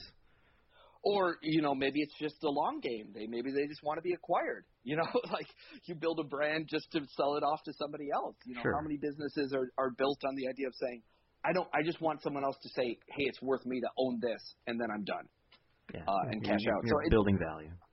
Yeah, so it's you know as as an independent contractor writers, you experience this a lot where it's tough to say what am I worth, and you figure that's just the same argument any wrestler is going to have because you're worth nothing if no one reads what you do. Yeah, you are worth what the market bears and what you can get people to pay for you. Yeah, uh, you know what what what a, a WWE CT lawsuit transcript is worth? Twenty five dollars. Twenty five dollars. Oh. So It's like much. the answers are right in front of me. It's it, what's funny about it is it, it infuriates me so much that it almost motivates me to work. And Yeah. I, I went as far as to You gotta earn that design. back. I should- did, You so- just send George or Jerry an invoice for this. no, I sent a. Uh, I started working on this whole big project where I, I was going to take 2007 through 2011. Is that five years? Yeah, I was going to do five years, and I was going to break down all the stats, and I was going to basically put out an ebook where I just broke down all the stats for each of the years. Where I'd say, here's what the pay-per-views did. Here's what the uh, who worked the most matches, who was televised the most, who was televised the least, who won the most matches, what was the average uh, house show attendance, and then just you know stat stat stat stat stat and just sell it for like two dollars a piece and then uh uh just put it out there and be like all right and this will pay for my transcript to buy it and read a, a CT transcript and so I started doing that and so I spent like all week here working on that and uh it's so infuriating it's just so it's just so so it's so boring and at the same time interesting. It's hard to figure out what that balance is for layout and whatnot. So if you are interested in, in a, a one dollar or two dollar ebook, which is basically what I promised about seven years ago and never delivered on, uh, that was that was my idea this week was to pay for my transcript. So in some ways, I, I How many of these are there? How many transcripts are there? oh Is it like every every time the court files something? Uh, no, no. There's only a transcript whenever the lawyers are arguing in front of a judge, Okay. and most of these don't ever go to trial. So there's very so how often are they arguing in front of a judge? There's three of these transcripts that I can think of right now that I've not seen. Okay. Uh, in fact, one of them just was released yesterday. I, I forgot to go look to see how much it would cost. Um, but yeah, it, it's just them arguing over sanctions. Why does it's this cost anything anyway? If this is public record and, and people should just have access to it, why isn't it free? Well, the the people at Recap the Law would agree with you greatly. Uh, uh, the basic idea is that it costs money to serve a court, right? A court needs to recoup its costs in some ways, and so what is a reasonable cost per page to charge? Now, in the fact that we live in a digital world now, it is a little bit egregious that is 10 cents a page. In an era when I was photocopying, I could understand that. But now it seems a little egregious at the court systems. That said, a lot of court systems are chronically underfunded. And so this is another way for them to make money to basically be in compliance with all the acts that say they have to digitize and make these records available. And so, uh, in theory, I could probably do some kind of hardship argument, but I can't really argue hardship because uh, I am doing well enough right now to talk to you on my iPhone on a wrestling podcast, Yeah. as opposed to working another job right now or even finishing the said ebook I just imagined creating. Yes, you're doing well enough that we can. Uh, your your your computer is trying to boot up. Is it still trying to boot up? By the way, Or are we uh, done with the Windows update yet? Uh, we, we'll have to check in a few minutes here. I'd have to go all the way downstairs. I, Yeah, I, okay. I, there's different rooms in my house I sequester myself in, Oh. away from the dogs, Yeah, okay. and so I can either be in the basement or in the bedroom. So I've chosen the bedroom today. Hmm. One of two bedrooms. Again, no hardship here. I'm, Where do I'm- you I'm, talk? I'm broadcasting today from my my basement apartment in North Tonawanda, which has one bedroom, and I'm sort of in the the kitchen is to my left, and I what, what probably in a normal home they would make this the dining room, but it's just a, a s- a relatively small space that's by the door and in between the door and the kitchen. And we're so if, so if you hear my refrigerator, uh, the man in my refrigerator pounding on the anvil again, uh, it's because I'm pretty close to the refrigerator. That was going to be my question: was uh, how close are we to the refrigerator again this week? Uh, let's talk uh, a Brandon subject here. Uh, New Japan has got this big show with Cody Rhodes. Cody Rhodes winning the ROH title, so we can talk either the ROH stuff you've been working on, or we can talk New Japan, or we can talk both. What are some of your thoughts about what's been going on there?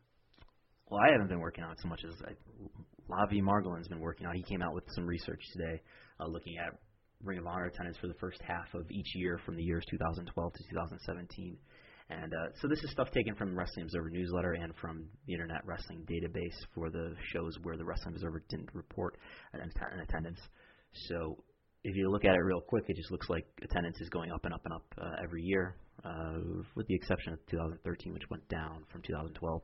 But you really get a, a big jump in 2015, where they go from about 13,000 total attendees to about 22,000 total attendees, and it's slightly increased in 2016 and in 2017 to where the total attendance now is for the first half of this year is 24,000. Uh, the average attendance is, is the, that's the that's the highest it's ever been for total attendance, and the average attendance is the highest it's ever been over 1,000. 1,105 is the average. Um, at the end of 2015, I did uh, a study on attendance for like all promotions, uh, including Ring of Honor, WWE, um, and I I looked at attendance then. I I neglected to do that at the end of 2016 because I was kind of weary of the attendances that were being reported in the Observer, and kind of felt like maybe they're being exaggerated either either because Ring of Honor may be providing those attendances directly to the Observer. I went to a, a Ring of Honor show uh, locally in Lockport, and I maybe I'm being maybe I'm biased, but I I, I looked at the the venue, which which by the way, I, a local indie that I work for ha- has run often, and I figured there was about five or six hundred uh, in, in the building. I reported that. I sent an email to to the Observer giving them that number, and they reported like 800. So um, maybe they got it from somebody else who is more reliable. Or I, I don't know, but I, at least in that instance, I uh, was weary of the attendance, and I think there was a the last ballpark show that they did in uh, in Brooklyn. The attendance, based on pictures, looked to be much lower than the number that was reported in the Observer results section. Yeah, that's true. Um, I, I don't know what it is that is driving um, the numbers he, he reports. So it could be. You know, we, it's clear he has a very close relationship with ROH. With uh, And I- I wouldn't I'll, dispute I'll dare you- say I would Delirious or, Yeah. or someone else, Joe Koff Joe or someone who is giving him direct information. So I would assume, you know, there there is always every show a percentage of people that buy a ticket and then don't show up.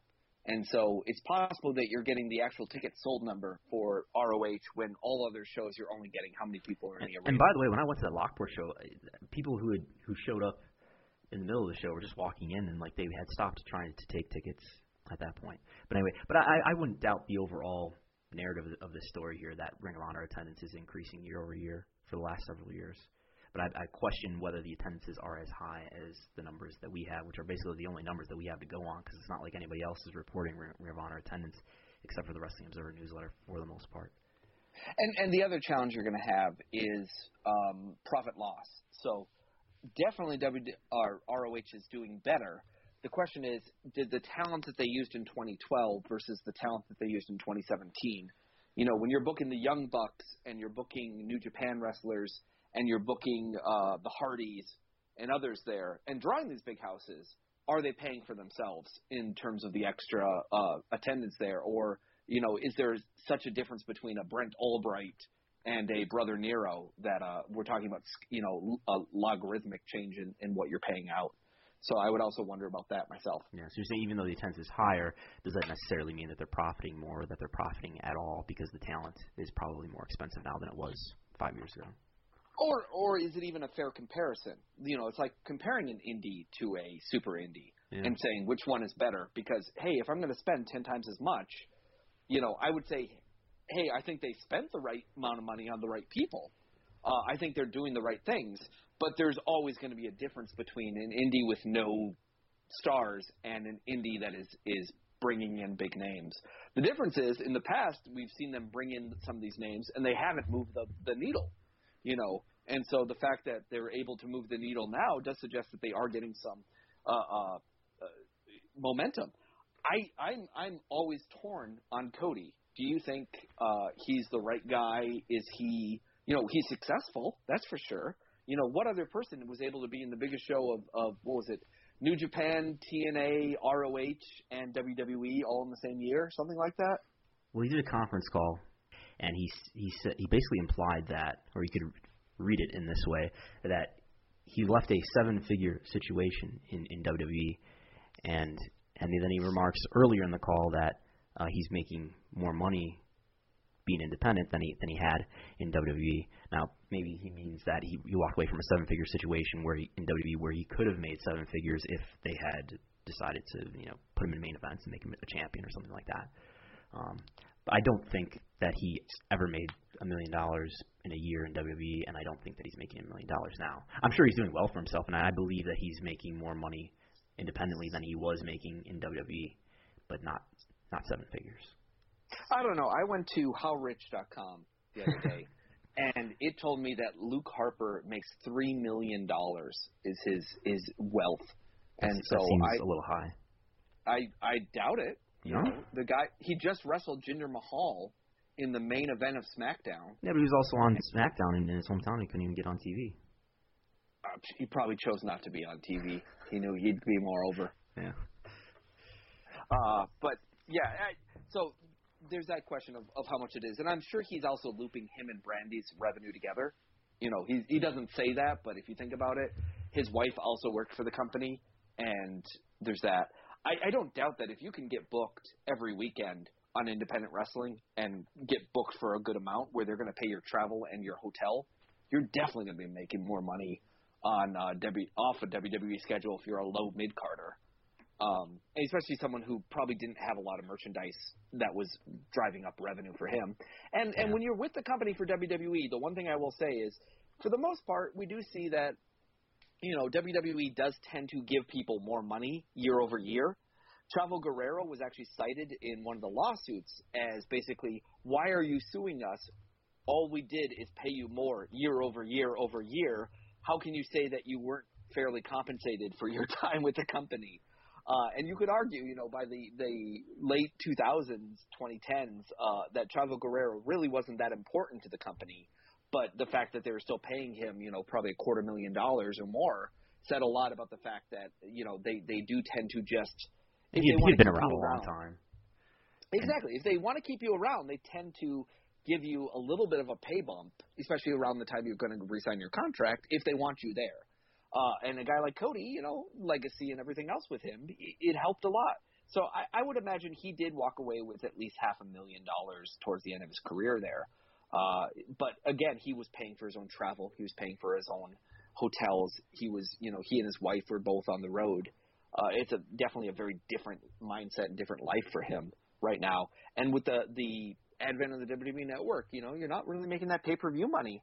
And so for these guys that have had contracts for a while, I, I wouldn't be even surprised. So the the Forbes you know, article that I mean, take it for what it's worth, but this Forbes article that I, I'm sure you've looked at before, where it lists some of the like the top ten salaries in WWE. You got Seth Rollins, two million, Randy Orton, one point nine million. Uh, it's gonna take forever for me to get through this, so keep talking over me because it's like a slideshow. Well, I, yeah, yeah, but it's that amount to say, you know, the top guys are there. You got Brock up at the top. You have, you know, Roman making a lot of money. But, but yes, for the most part, I remember when I heard Seth Rollins was making a million dollars, I was incredulous at that idea. AJ Styles, and- two point four million. You know, and and in reality, eh, it seems a little high to me. But uh, Dean again, Ambrose, two point seven million. it's that logarithmic change from being an indie star where you know if you think about what Kevin Steen was making two years prior to being in WWE and what Kevin Steen makes now as Kevin Owens it's it's astronomical I'm sure in his mind uh, the change Yeah. there and, and it's the same when people say why does so and so stick around they could be doing so much more you know that's why a Cesaro is there even when it's clear that they don't care about him Yeah, Roman Reigns, Uh, three point five million. yeah, so it's it's it's interesting to me. What do you are you changing any predictions on your Cody Okada matchup? No, did you read the Observer? I think I pasted it in here. Yeah, the title versus title also brings up a lot of questions regarding the finish. A double countout, the usual historical finish for this type of match, would be a disaster live, as would a DQ on either man. So no, Nonsense. no, they, the the people. I don't know if they'll riot, but they will be, you know, they will be pissed if uh if there's a double countout finish or a DQ finish, and that would, would da- and it would damage New Japan's business in the future in the U.S. Okada brings out a barbed wire flaming bat. Yeah. Atsushi Onita appears on the balcony, hmm and uh, it's a double count out. It's going to be fantastic. I'm looking forward to it. Poison Sawada, whatever his name was, will be there somehow. Oh, yes. Misawa. I think I'm gonna have to subscribe to Sling to watch this. I've, I've kind of decided I'm not gonna do it until Saturday, I guess. But I'm gonna have to get Sling. I think it's orange, the orange package or whatever, and you get you get access and El Rey, so I'll be able to watch uh, the New Japan on Access and, and Lucha Underground if I want to as well. Do you not watch Lucha Underground now? I haven't watched in a while. Um, I'll say I think, that much. I think uh, Vinny's going to be very sad about that uh, here. You know, That's one of your biggest supporters is not even out there. I'm, I'm gonna catch up up on it as soon as I'm done with this podcast. What do you think about that with the the, the underground guys that basically, you know, that would be the one fear I think for a lot of people with with kind of a union contract is like kind of a situation, kind of like getting a TV deal like they have now, where suddenly you sign a deal and then you're stuck for years and years and years. Uh, due to this kind of not so great language that you know people said, oh, this is normal TV language, but it's terrible wrestler language. because it's ex- it's exclusive. I mean, imagine signing an actor to a deal where oh, you can you're going to appear on our show, but you can only appear on our show, and we we might do two or three seasons, and then we might just hang out for a couple of years, and then maybe do another season after that. But but in the meantime, you can't work for this this this this this company. Well, and also when you're on other shows, you know, hey, I record this, it's going to be in the can for a while, and then it will get released, and who knows when that is, and you know, you can keep working, you can keep getting paid, but you're not you're not as so focused on the idea of being my product is instantaneous and has to be viewed by a live audience. Yeah. Wrestling was kind of like that back in the day, in that there was a longer lag uh, between TV tapings, and, and Impact is still like that. They tape TV what once a month and then air it for a month. But but this is much longer. The, the point that you're making is that it's like three months or something like that, or I think it was almost a year between the time that they tape some of the season three stuff and the time that it's airing. Well, and just the idea too that this is like this is signing to El Rey instead of signing to USA Network with your show and then being bound to those terms. And that that can that's the destructive part about it is it's not like they signed to WWE and then they're stuck in developmental for 2 years and they don't get to show themselves. They signed to a very small company for not incredible amounts of money and now they're losing from their prime years and they're not able to get contracts with the biggest companies in the world that do what they do because there's not you know there's not even a real house show model that's developed here for Lucha Underground or anything. Which there should be, I think, but that's another story. Um, do you think there's any legal standing th- these wrestlers would have if El Rey doesn't tape another season of Lucha Underground for like a couple years, but doesn't release them all from their contracts? Would they have some sort of legal standing to, you know, get released voluntarily? Yes. Yeah. So and it's, it sounds like the Daniel Bryan thing, where they were just going to hold him over. Yeah, I mean, I think the Daniel Bryan thing's a little bit more extreme, but I, I think in this case it would be more that I think someone will test the waters by testing the waters. Yeah. You know, someone will go out there and just start doing something similar to what's happening on TNA right now, where they have Lucha Underground people appearing on their Slammiversary show. Happy Slammiversary, baby! And uh, you know, it it if someone says, "Hey, that's not legal," then that's the thing. You know, then you learn, okay, that's not legal. But I think a lot of it will just come from the fact that a lot of people are not going to bother to enforce a, a contract because what exactly is the upside to them trying to litigate this? Uh, especially if they don't have an upside for where they're going with their direction with this company. So if we see Penta, does, is he still called Pentagon Junior on Lucha Underground? He's, uh, I haven't been watching, so I don't know. But anyway, if we see Is Penta z- Zero zero M. zero M or whatever he's calling himself, if we see him show up on uh, Impact Wrestling, Well, I'm hoping we we get like a who's under the mask scenario Hmm. where the guy will just uh, say that's not me. You know that, that they're wearing a mask. Who can prove that's me? right? And uh, just say it happens to be another guy with the same name. Who knew? Who knew? and uh, you know just kind of use the identical twin scenario. And in in itself, that would make a great wrestling sitcom, which which I should be pitching right now to WWE Network.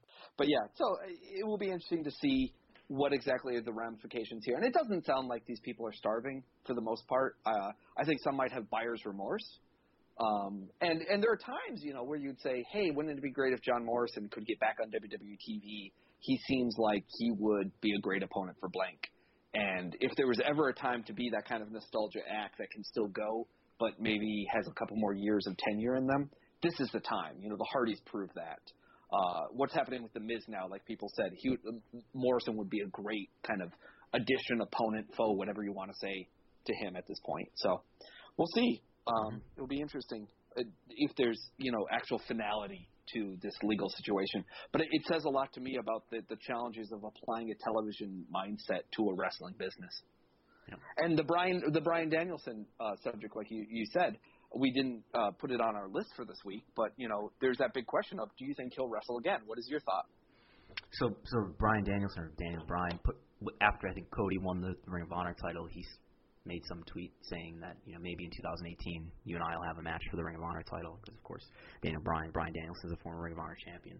Um, I think he will wrestle when he's when his contract is up and his contract goes up sometime in 2018, right? So I think You don't think it's going to be a Morrow situation where they just dangle some money back in front of him, and you know his wife says to him, "Look, I don't want you to be a go be a wrestler again, and uh, maybe you can find I some think, other thing to do with your life." If his wife was that against it or had convinced him not to do it, I think I wouldn't think he would be making tweets like that. Um, Oh, you are not a married man. I am I am I am not. I was going to say the the only two places in this world that I think I go where where my wife does not somehow have an idea what I'm doing is what I say on my wrestling podcast and what I say on my wrestling Twitter. Those are the the two areas that kind of fly under Yes. the radar these days. Those waters are too deep and treacherous to be waded. Um, but I, I, I, that's what I think. I think he's. I don't think he's making it sound like he's going to do something. If, if I'm not saying that Bree's not against it, but that he's not convinced to not do no, it. he he wants to do it. He wants Yeah. to do it. I, I I do think it's in WWE's interest to pay him not to do it.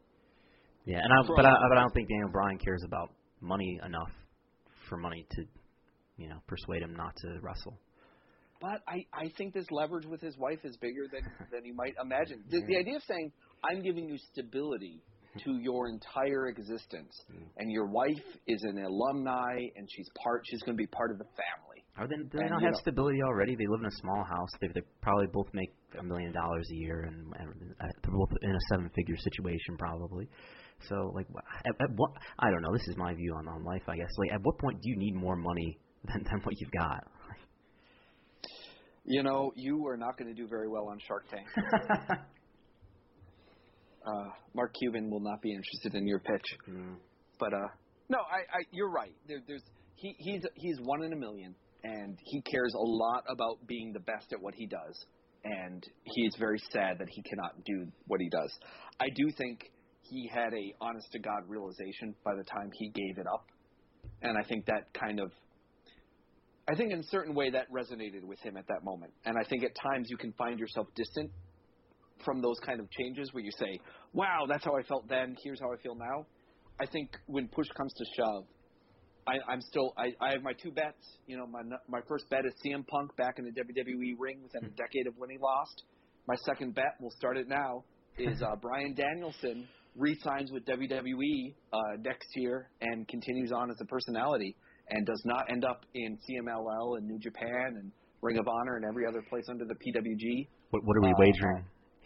We we are wagering. I'm glad you asked that.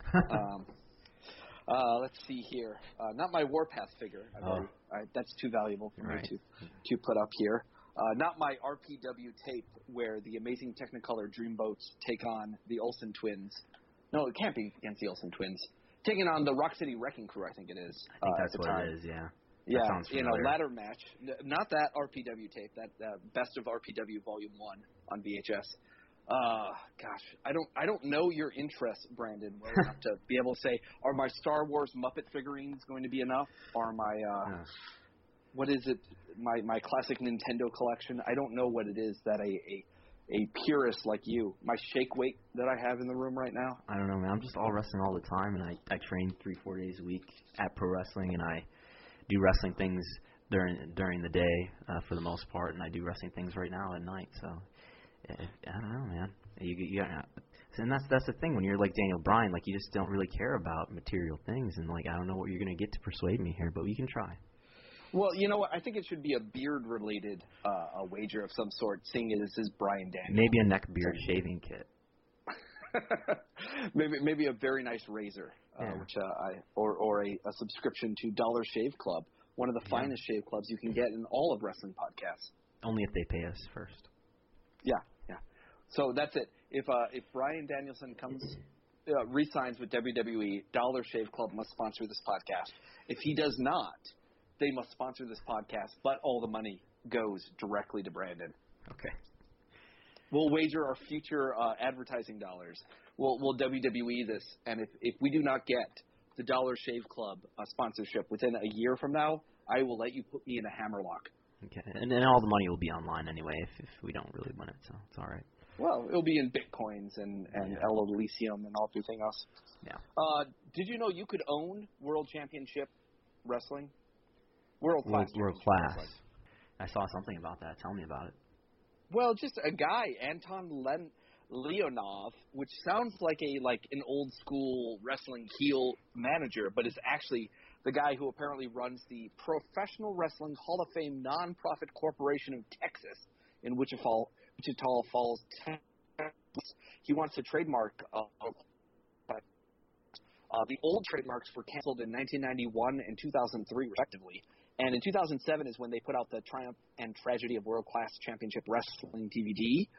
And uh, he's attempting basically to trademark tops, bottoms, hats, toys, and action figures. Uh, and it's it's kind of unclear right now whether WWE can stop them. Obviously, they own the library footage, and they can argue that they're using the footage right now. And so the logo of WCCW is definitely being used in entertainment service. What is not clear and uh, goes with this is essentially the question of can another company make T-shirts with WCCW if WWE is not using that image in that space? And uh, it's kind of I, I don't know if anyone's given me a straight answer. They basically my my my view is probably they WWE can oppose the trademark application from being registered by arguing that they're using it right now, much in the way anyone else can oppose any other registration if they can argue they're using it. And that's kind of when we talk about prior use, where someone will say, well, wasn't so and so using that name on the indies? How can WWE trademark it? The argument would be that's when they would oppose. They would then say, hey, here's my prior use. Here's the reason why you can't trademark that. Or where you would say something like, hey, my name's Jack Swagger. I already play the guitar. I've already registered entertainment services for the name Jack Swagger. And that's why Jack Swagger can't get his own entertainment services trademark. And sometimes the trademark office themselves will come out and just say, we found another trademark that looks like this. If you're trying to argue something kind of more obscure, like, hey, I used this trademark, but I never registered it, then you really have to kind of contend yourself. So it'll be interesting to see if this goes through, just because it, it's one of those things where you wonder what's the market for it. I guess if you're trying to find a market for WCCW merchandise, having a Pro Wrestling Hall of Fame in Texas is probably the best place for it. Yeah, like that's what this guy wants to do. He wants to sell merchandise probably at his. This is a, another Pro Wrestling Hall of Fame. I know. I was kind of shocked. I opened it up, and the first picture was Mick Foley, Susan Green, and like Pedro Morales or something else, like hanging out there uh, uh, at this Hall of Fame. So it's yet another one. Do all those people Uh, have some sort of affiliation with Texas, especially? Uh, Susan Green. I mean, I think all of them worked in Texas at some point. Um, uh, I don't know whether you know, like you know, like Mick Foley obviously was not you know legendary for his Texas run, but at the same point, and he's uh, from Truth and Consequences, New Mexico, not Texas. Yeah, but I mean, he he did have a feud with gentleman Chris Adams, I, I think, uh, while he was down there. Maybe that was Steve Austin. Or I'm the, thinking of. some early part of his career probably happened at Yeah, world, yeah. world class, didn't it? Yeah, yeah, and and so, but at the same time, it's called a Pro Wrestling Hall of Fame. So I think it's another one of these where Okay. it's very generally just trying to find pro wrestlers And, that they and can. Sue Green was born in Texas. Yes. So it it you know it struck me just interestingly that this was happening. Uh, what other things have you been working on for uh, uh, wrestling here? Um, when you're thinking about, let's see here, Sky Sports. I thought this was interesting. Sports. They're so look. So the way I understand it, this is Sky Sports. This is the UK. This is the channel in the UK that WWE airs on. The Sky is this big network of of TV channels, cable TV channels, as I understand, right? And uh, they're what they're going to do is so there's Sky Sports, and they're going to break up Sky Sports into a number of separate channels, and uh, so such and such channel is going to air the football, and this channel is going to air that, and then Sport, Sky Sports Arena is going to be what airs the wrestling and a few other sports.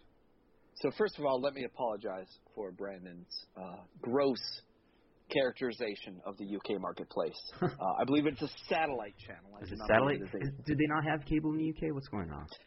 I don't know. Yeah. Uh, Will Will Cooling is fuming at this point Yeah. uh, because because he was no he was just saying to me that like he would he he would be very happy to be a, a guest on the show and I was saying he Yeah, would be a great sure. guest on the show. Sure. He just did a, a very nice appearance on on Wrestling Observer. And so I think that's the challenge. Is it is a little hard to. We like to compare the UK market to the US market, and we think of it very much in the same terms. I believe it is more of a satellite channel or a satellite service. Um, you are right that they are splitting this up, and it's interesting because it basically suggests, uh, as I was saying in the, the comment section of Will's appearance on Wrestling Observer Live, I was saying, here's how much they've been spending on television rights in the UK, and you know they're up to 20 plus million dollars in what they're spending every year on WWE television rights, and from a, a share of audience they get, it's just a couple hundred thousand viewers because it's not the best tier, it's not the best time slot, it's not the best anything. And so there is that question of uh, uh, would Sky essentially look at it and say, this is not worth our time and effort? Because WWE and Sky, which have traditionally been partners together for many years, and was facing kind of a, a, a big sports right play against BT Sports uh, during, I think, the last uh, negotiation period, where there, there was a big fight, you know, kind of about that's what drove the price up by so much, was the fact that Sky essentially did not want them to launch the WWE network. That's one reason why the WWE network was not available in the UK for for a while and why it kept being delayed. And they tried to push their pay-per-views, which they bought the rights to, and then immediately WWE basically cut the legs out from under them because WWE announced the Sky deal in like December of 2013 or January of 2013, and then announced the network like a month later. So it was like it very much like was a thumb in the eye to them uh, when they realized that they were not going to be able to really profit off these pay-per-views anywhere as much as they kind of thought they would. And by the end of the UK deal, it will actually be worth less than the India deal. So it'll be interesting to see whether or not um, the UK Sky Sports really wants to pay that much. And in addition, as some people have pointed out, with Brexit going on, uh, Sky's uh, the pound is probably going to weaken against the dollar. And as far as I know, all these deals are written in dollars. The deal that we saw for Thailand was written in dollar. The deal we saw for the Philippines was written in dollars. All the deals I've ever seen have been written in U.S. dollars because that's how WWE can guarantee what they're going to get Yeah. when they say we think we're going to get 185 million dollars next in year. fact, so you forth. confirmed that, didn't you? That that the contracts are in U.S. dollars. That's something I- we followed after Brexit. Yeah, I mean, I've seen that's everything I've ever seen. So I, I don't know for a fact. Maybe I did get that. I, th- I thought you right. got that on the record. You're right. I did write. I wrote a whole article about Brexit. Yeah. Good God, what do I do all day? Yeah. So, yeah, you're right. I did actually get that confirmed one time. I forgot about that. So Yeah. that goes to show you what happens when they pay you a, a, a lump sum for your articles rather than uh, you actually being invested in how they turn out. Tell me, uh, tell me about Glow. Have you been watching? I haven't. I think you have though. I, I did start it. I loved it. I, I liked it a lot. It's uh, I I think it's it's again one of these things where you're just like, wow, the the evolution of Netflix and even you know it, it, it's almost that thumb to the eye to the WWE to say you know we tell stories about wrestling and then have Netflix be like, let me show you how we tell a story about wrestling. And just how different it, it can feel, and it's been, and I think they did a great job with the the casting, with the operations of it, um, even the wrestling side of things. It hasn't been Hmm. infuriating. I, you know, I think it's one of these cases where it's a really good story, and it's about a show called Glow. Whether or not it bears a lot of resemblance to what Glow was or the backstory of Glow is irrelevant. And once you can get past that, I think it's great. Yeah. Um, you know, it'd be kind of like having a show called World Championship Wrestling, but it's not really about WCW beyond the idea of these are the archetypes that happened in WCW. and, and to be cynical, this is not something that I think WWE would ever do because they would have to be acknowledging this property that that wasn't Vince McMahon's creation. It's just it's just a place that they're never going to go, and where it's it, if they're going to do something, they're going to glorify a, a, you know Vince McMahon in a biopic about him, or they're going to do something about their own talent, like they're doing the Paige movie. True, but I, I mean, you would you could argue even that DVD I mentioned, the triumph and tragedy of world class wrestling, world championship class wrestling. You know, things like that. There have been examples. And they- they've said, own the- Let's look at yeah. another Fed. Let's look at another thing. And there's no reason they couldn't Yeah. own the and then that's a, that's a documentary. Um, Yeah. But yeah, and uh, somebody I was talking to the other day was you know, pointed out, you know, and we're talking about the Benoit thing. You know, if, if anybody could do or has the footage and and the, and the people on hand to be talking heads to do a, a really interesting Benoit documentary, it's WWE. Um, but they're never going to do it because they're, they're never going to shine a light on that ever again. Yeah, I mean, the Andre documentary that they've continuously promised here is probably the closest we're going to get to the idea of saying what would happen if you took a, a serious sports journalist and let them harness WWE's work shoot environment. You know, to give us like an idea of what, because I'm sure the footage they're going to have of Andre with WWE's cooperation is going to be incredible. Just think about all the territories he worked in, Yeah. all the places he's been, and then all the footage you could harness for this. They won't have anybody how- Houston though, but they'll have a lot of other stuff. yeah, well, who knows if even Billy Corgan's going to get NWA Houston? I think they are. He- They are getting it. I think that's what's going Well, on. Well, didn't wasn't the latest thing that uh, it all got hooked up at the last second, where where the deal was not going through with Corgan and Tharp and all that? I think they got it straightened out. I I I took a, I I I have a I have a note telling telling me what what exactly the, the latest is, but I, I don't have it on hand, and I'm not able to roam about the apartment like you are. The last thing I remember hearing about it was that Tharp basically let the NWA trademark lapse by not renewing it. And uh, when he tried to renew it, because I, I followed up on this myself, uh, uh, looking at it, basically he was trying to renew it in two categories at once, like basically for merchandise and for entertainment services at the same time. And they basically came back and said, no, we're not going to let you renew it and he then basically petitioned to split split it into two pieces so that he could try to sell off one of these trademarks basically with before if he can't get the other one. And so it was a whole kind of debacle where they, some were saying, you know, maybe this was going to really follow up the ability to sell all the rights to Corgan because some of the IP he was basically not an ownership I, of. I think the issue was there's a, a dispute between uh, Tharp and and the widow of Paul Boesch, in that Tharp owns the physical or possesses the physical tapes, but the fam the Boesch family is making a claim on, on the ownership of them. So so it's a question of whether or not Tharp it, whether or not that property is actually Tharp's to sell to Corgan. Well, I think there's two different things we're talking about here. Oh, I'm talking okay. about the trademark status of NWA as a whole. Okay. the National Wrestling Alliance. And what there, what there was a very long article. I actually uh, posted a, a, a quote from the um, the like 50 page filing that Tharp made. And basically, there's an argument over whether NWA, the rap group, has the monopoly on the NWA letters in such a way that they can't go and register NWA, the National Wrestling Alliance. And so there's a whole deal going on about that with the trademark office Really? uh, right now. Wow. In addition, I think you're right that he never owned the tapes of NWA Houston. So, he so was who, who owns the NWA, the rap uh, band name or Oh. group name? Uh, probably the the music, uh, uh, whichever music label they are signed to Okay. has the official. I mean, it refers to it as Eazy-E's, so it's possible that at some point Easy E actually was the one that would go out and trademark it.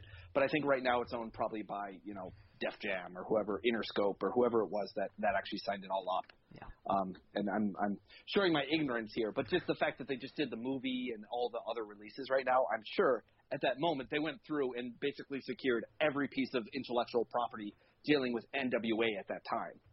And so you're right that um, the the Boesch family owns the tapes. Had basically told Tharp to be the executor of the licensing here with getting this footage up, but in no way did he have the rights to it, and so he can't sell those to Corgan. And then whether or not Corgan made a deal for it or what he did, you know, it's all third, second hand stuff. But like I say, the trademark stuff at the very least, I can go to the trademark office. You can. It's uspto.gov.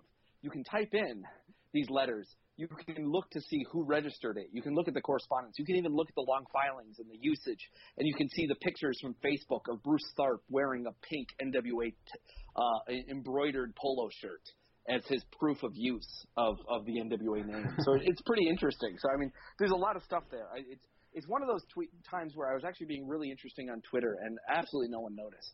so it was kind of fun. All right, what else do we want to talk about here? I don't have a lot else. Uh, you know, Global Force is now owned by Impact. Yeah. I have to say, thank God. I I was I was in the bidding for a while there, and it just Yeah. didn't work out. You Do you know? still do the I- loot crate?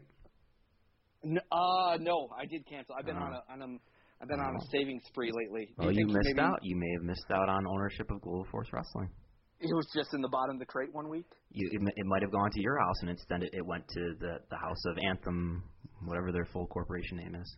Jeez, and that that means they even had to cross over to Canada. Yeah. Did I tell you, like, where my new office is in Canada that I go visit for work? No. We are right down the street from the Fight Network. Oh, And wow. I have been very tempted because sometimes I, I I don't even get a car. I just go to the hotel and I walk to the office. It's about maybe point one point two kilometers. Let's say I'm in Canada. I'm adjusting. Okay. Uh, no, it's more like three kilometers. Uh, and and but I'm always tempted to like just go and knock on the door and just like see who I would meet, who I could talk to if I went there. But the other half of me is like, yeah, that's the kind of situation that gets you arrested in another uh-huh. country. Just just Like, go in know- there and say you're a member of the media. You want to see if you can get an interview with Ed Nordholm. There we go. See, that's the thing is like I if I was in the U.S. Absolutely, but I'm in Canada, and so there's always that element of me being like. I don't want to get myself in trouble with the authorities while I'm in Canada. Right, You, you don't you don't want to get arrested and then get banned from the country. I don't. And I don't want to. I don't want to Nakamura it and just mysteriously not be allowed to cross the border. Yeah. Uh, like you and I talked two weeks ago. Nobody's Yeah, explained that.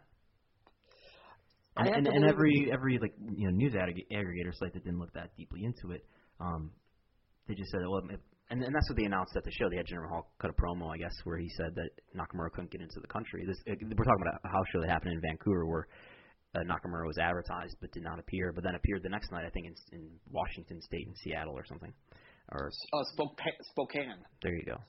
So, I mean, and Nakamura has wrestled fairly recently. I think probably for Ring of Honor in Toronto. And as we mentioned last week, it, it wouldn't even matter. You would you wouldn't need a working permit to to be a wrestler and to wrestle in Vancouver or anywhere in Canada. Because as we looked at, uh, as I was, I was telling the story last time, and, and I found the the page on whatever the whatever the equivalent of the border patrol is for Canada, where it explains that you don't need a work permit if you're a WWE wrestler. Like it says that in plain language. It names if you're a WWE wrestler or similar organizations. So you should be able Yeah, to just walk right into Canada and be like, hey, hey, Border Patrol, I'm here to wrestle, and maybe show some documentation that proves that, and then go on and wrestle. But but maybe so they stopped him, and, and maybe he had an accent, and they they interrogated him and said, no, you're not coming over, or something. Maybe he didn't have enough stuff to convince them, or something. Well, and it's you know he was on the NXT tours for a while there, which meant he was driving to some podunk areas to go do shows. So it's not like you would say, oh, he's too you know above driving to this place or that place to go do a show. Uh, the only other like explanation I can come up with would be like unbelievably convoluted, where I'd say, well, what if he's still on an old NXT contract, and so he doesn't have a special working visa that allows him to go to Canada when he's part of NXT because he wasn't part of the original. You know, come up with some crazy thing, but he tours internationally all the time. And So you wouldn't, and you don't need a work visa, no matter I think what citizenship you have. Well, yeah, maybe that's true. I don't know.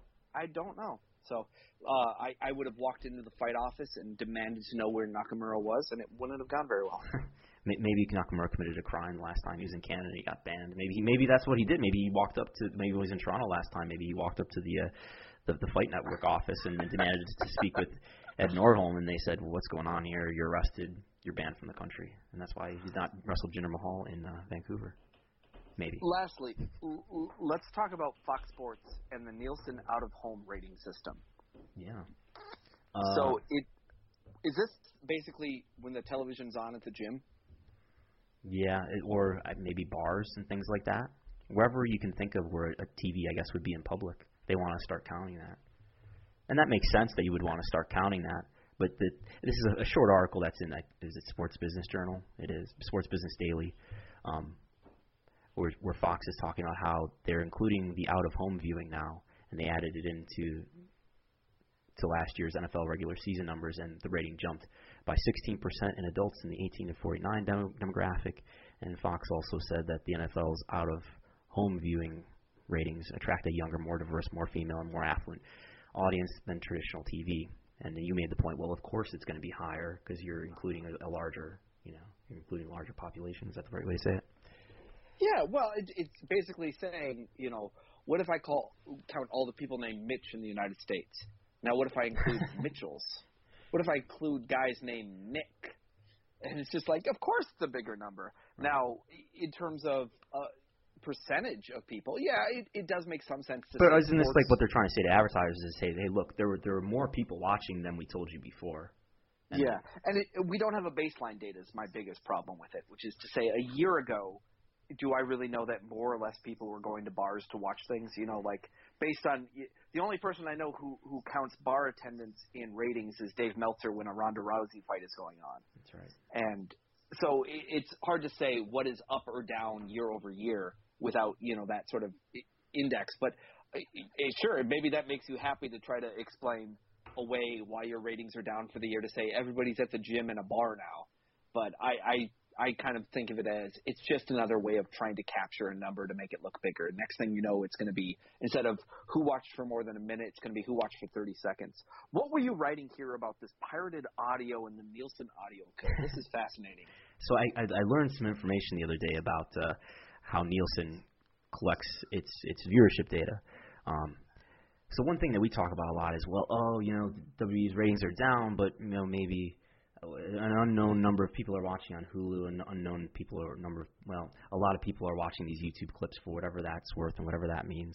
Um, so, but what I found out is that, and we, you've, we've heard people talk in the past about how, well, you know, pretty soon Nielsen's going to start counting Hulu, and it's going to start counting Netflix, and it's going to start counting maybe things like Sling. And so what I found out is Nielsen is already counting live viewership that's on a television when you watch through live Hulu or when you watch through live Sling. So the live and same day ratings that that that we see, which are the the ratings that are reported by wrestling news websites, the next day after Raw or the next day after SmackDown, that's the live and same day rating.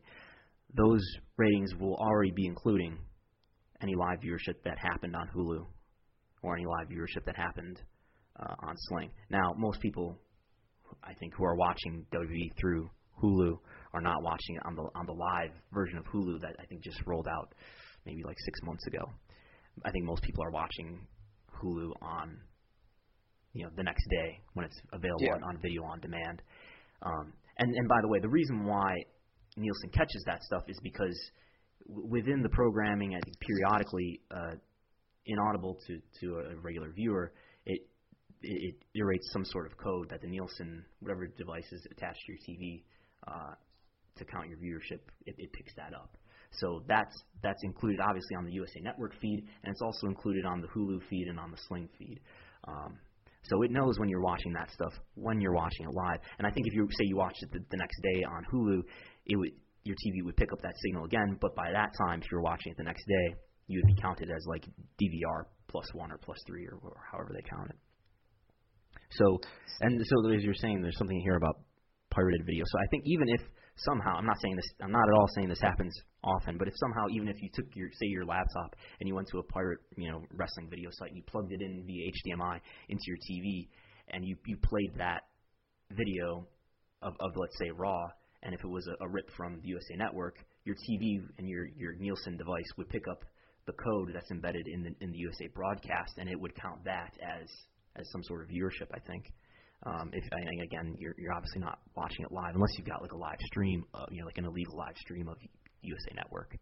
Um, but it's probably not counting things like YouTube clips because the YouTube clips are are probably produced directly from WWE and they don't go through the USA Network. And I understand it's the USA Network, it's the TV networks that embed this code that Nielsen recognizes.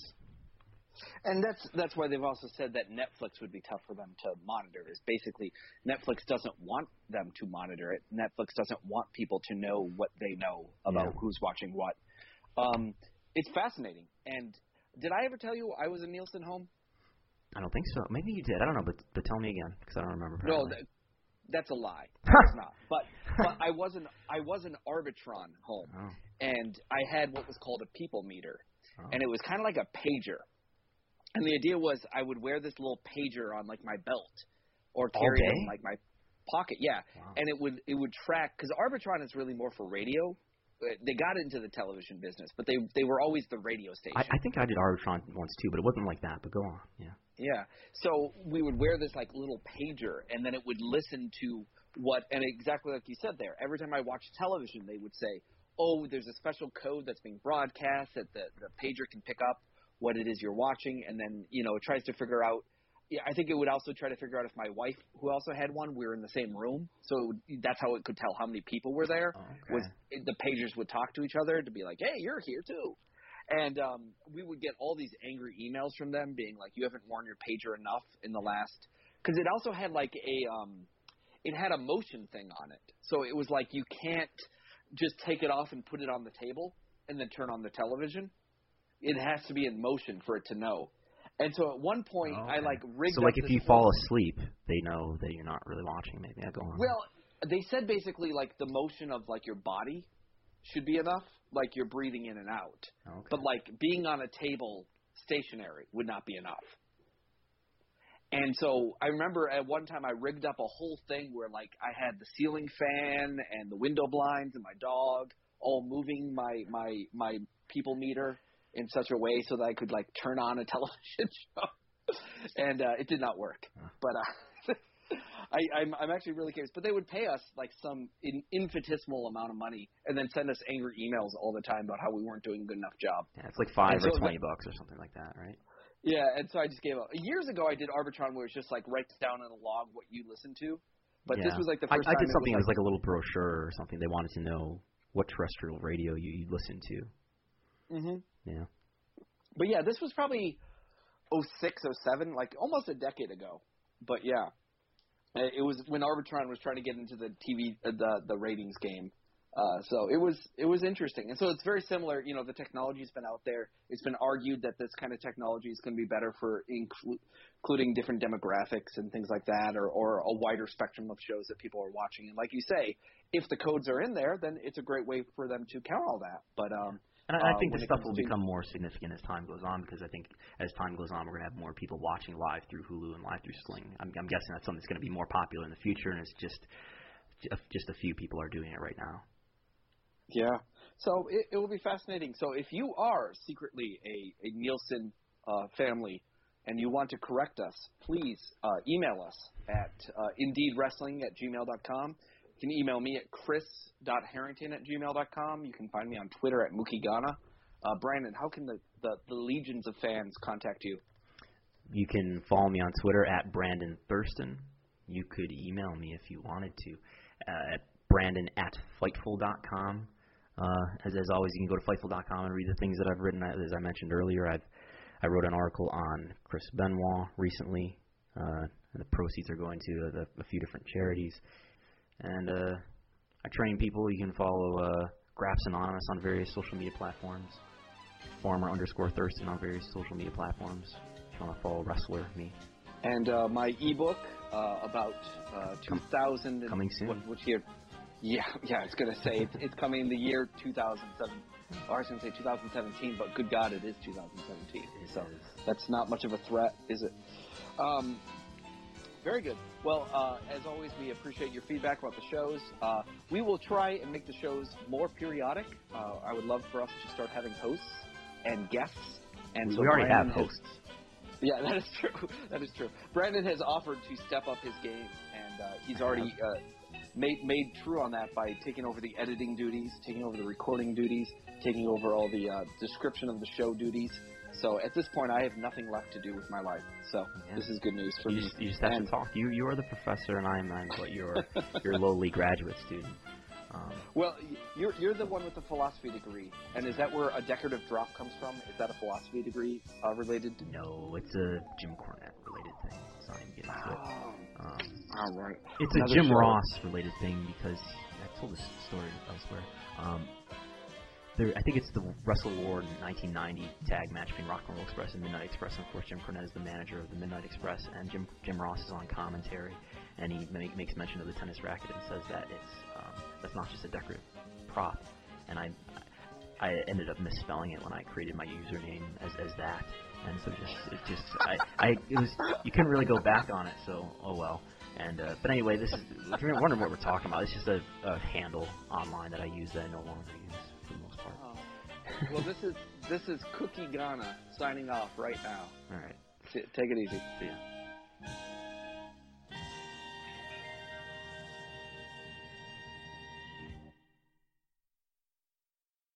the WrestleNomics podcast with Chris Harrington, hmm.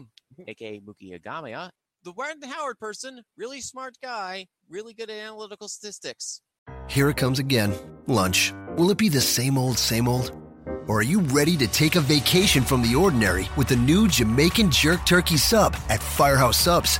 Freshly sliced smoked turkey breast, craveably sweet mustard sauce, and a hint of Caribbean seasoning. Just $5.55 for a medium. Save time. Order the new Jamaican Jerk Turkey Sub on the Firehouse Subs app. Firehouse Subs. Enjoy more subs. Save more lives. Participating locations, limited time only, plus tax prices may vary for delivery. Save big on brunch for mom, all in the Kroger app. Get 16 ounce packs of flavorful Angus 90% lean ground sirloin for $4.99 each with a digital coupon. Then buy two get two free on 12 packs of delicious Coca Cola, Pepsi, or 7UP, all with your card. Shop these deals at your local Kroger, less than five miles away. Or tap the screen now to download the Kroger app to save big today. Kroger, fresh for everyone. Prices and product availability subject to change. Restrictions apply. See site for details.